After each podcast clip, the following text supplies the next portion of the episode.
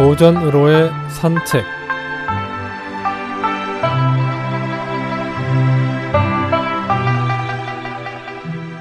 안녕하십니까 김혜영입니다. 오늘은 양금택목이란 성어에 대해 알아보겠습니다.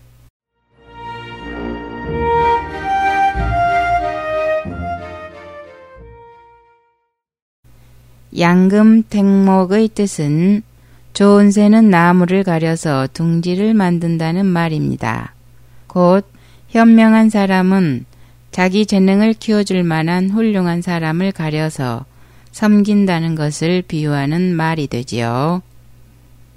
공자가 인용한 말로 춘추 좌시전 애공 11년 조 삼국지의 촉지 등에 나옵니다. 춘추시대 공자가 이 나라를 방문했을 때의 일입니다. 어느 날 공문자가 대숙을 공격하려고 마음먹고는 공자를 찾아와 공자에게 자문을 구하였습니다. 공자는 이렇게 대답했습니다. 제사 지내는 일에 대해선 배웠습니다만 전쟁하는 일에 대해서는 아직 아는 것이 없습니다. 공문자가 돌아가자 공자는 제자들에게 서둘러 수레를 준비시켜 위나라를 떠나자고 하였습니다.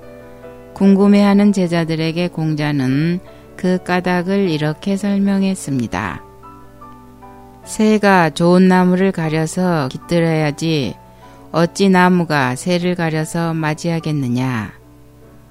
신하는 마땅히 훌륭한 군주를 가려서 섬길 줄 알아야 한다는 비유였습니다.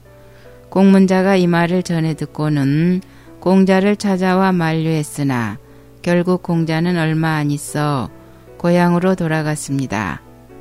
13년간 자신이 주장하는 이상적인 국가를 실현하기 위하여 정치를 통하여 함께 이상국가 실현을 위해 형군을 찾아 천하를 주유하였던 공자. 노년의 조국 노나라로 돌아오기까지 수많은 난관을 겪으면서도 결코 불의한 일에는 타협하지 않았지요. 한편 삼국지 촉지에는 좋은 새는 나무를 잘 살펴서 깃들고 현명한 신하는 군주를 가려서 섬긴다라는 구절이 있습니다.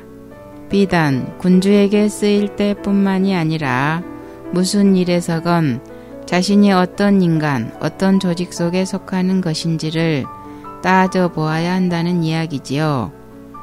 곧 쓰러지고 말 썩은 나무라면 또는 자신을 지탱하지 못할 작은 가지라면 애당초 둥지를 틀지 말아야 하는 것입니다. 양금, 택목, 좋은 새는 나무를 가려서 둥지를 튼다. 이 말은 곧 현명한 사람은 자기 재능을 키워줄 만한 훌륭한 사람을 가려서 섬긴다는 것을 비유하는 성어로 쓰이고 있습니다.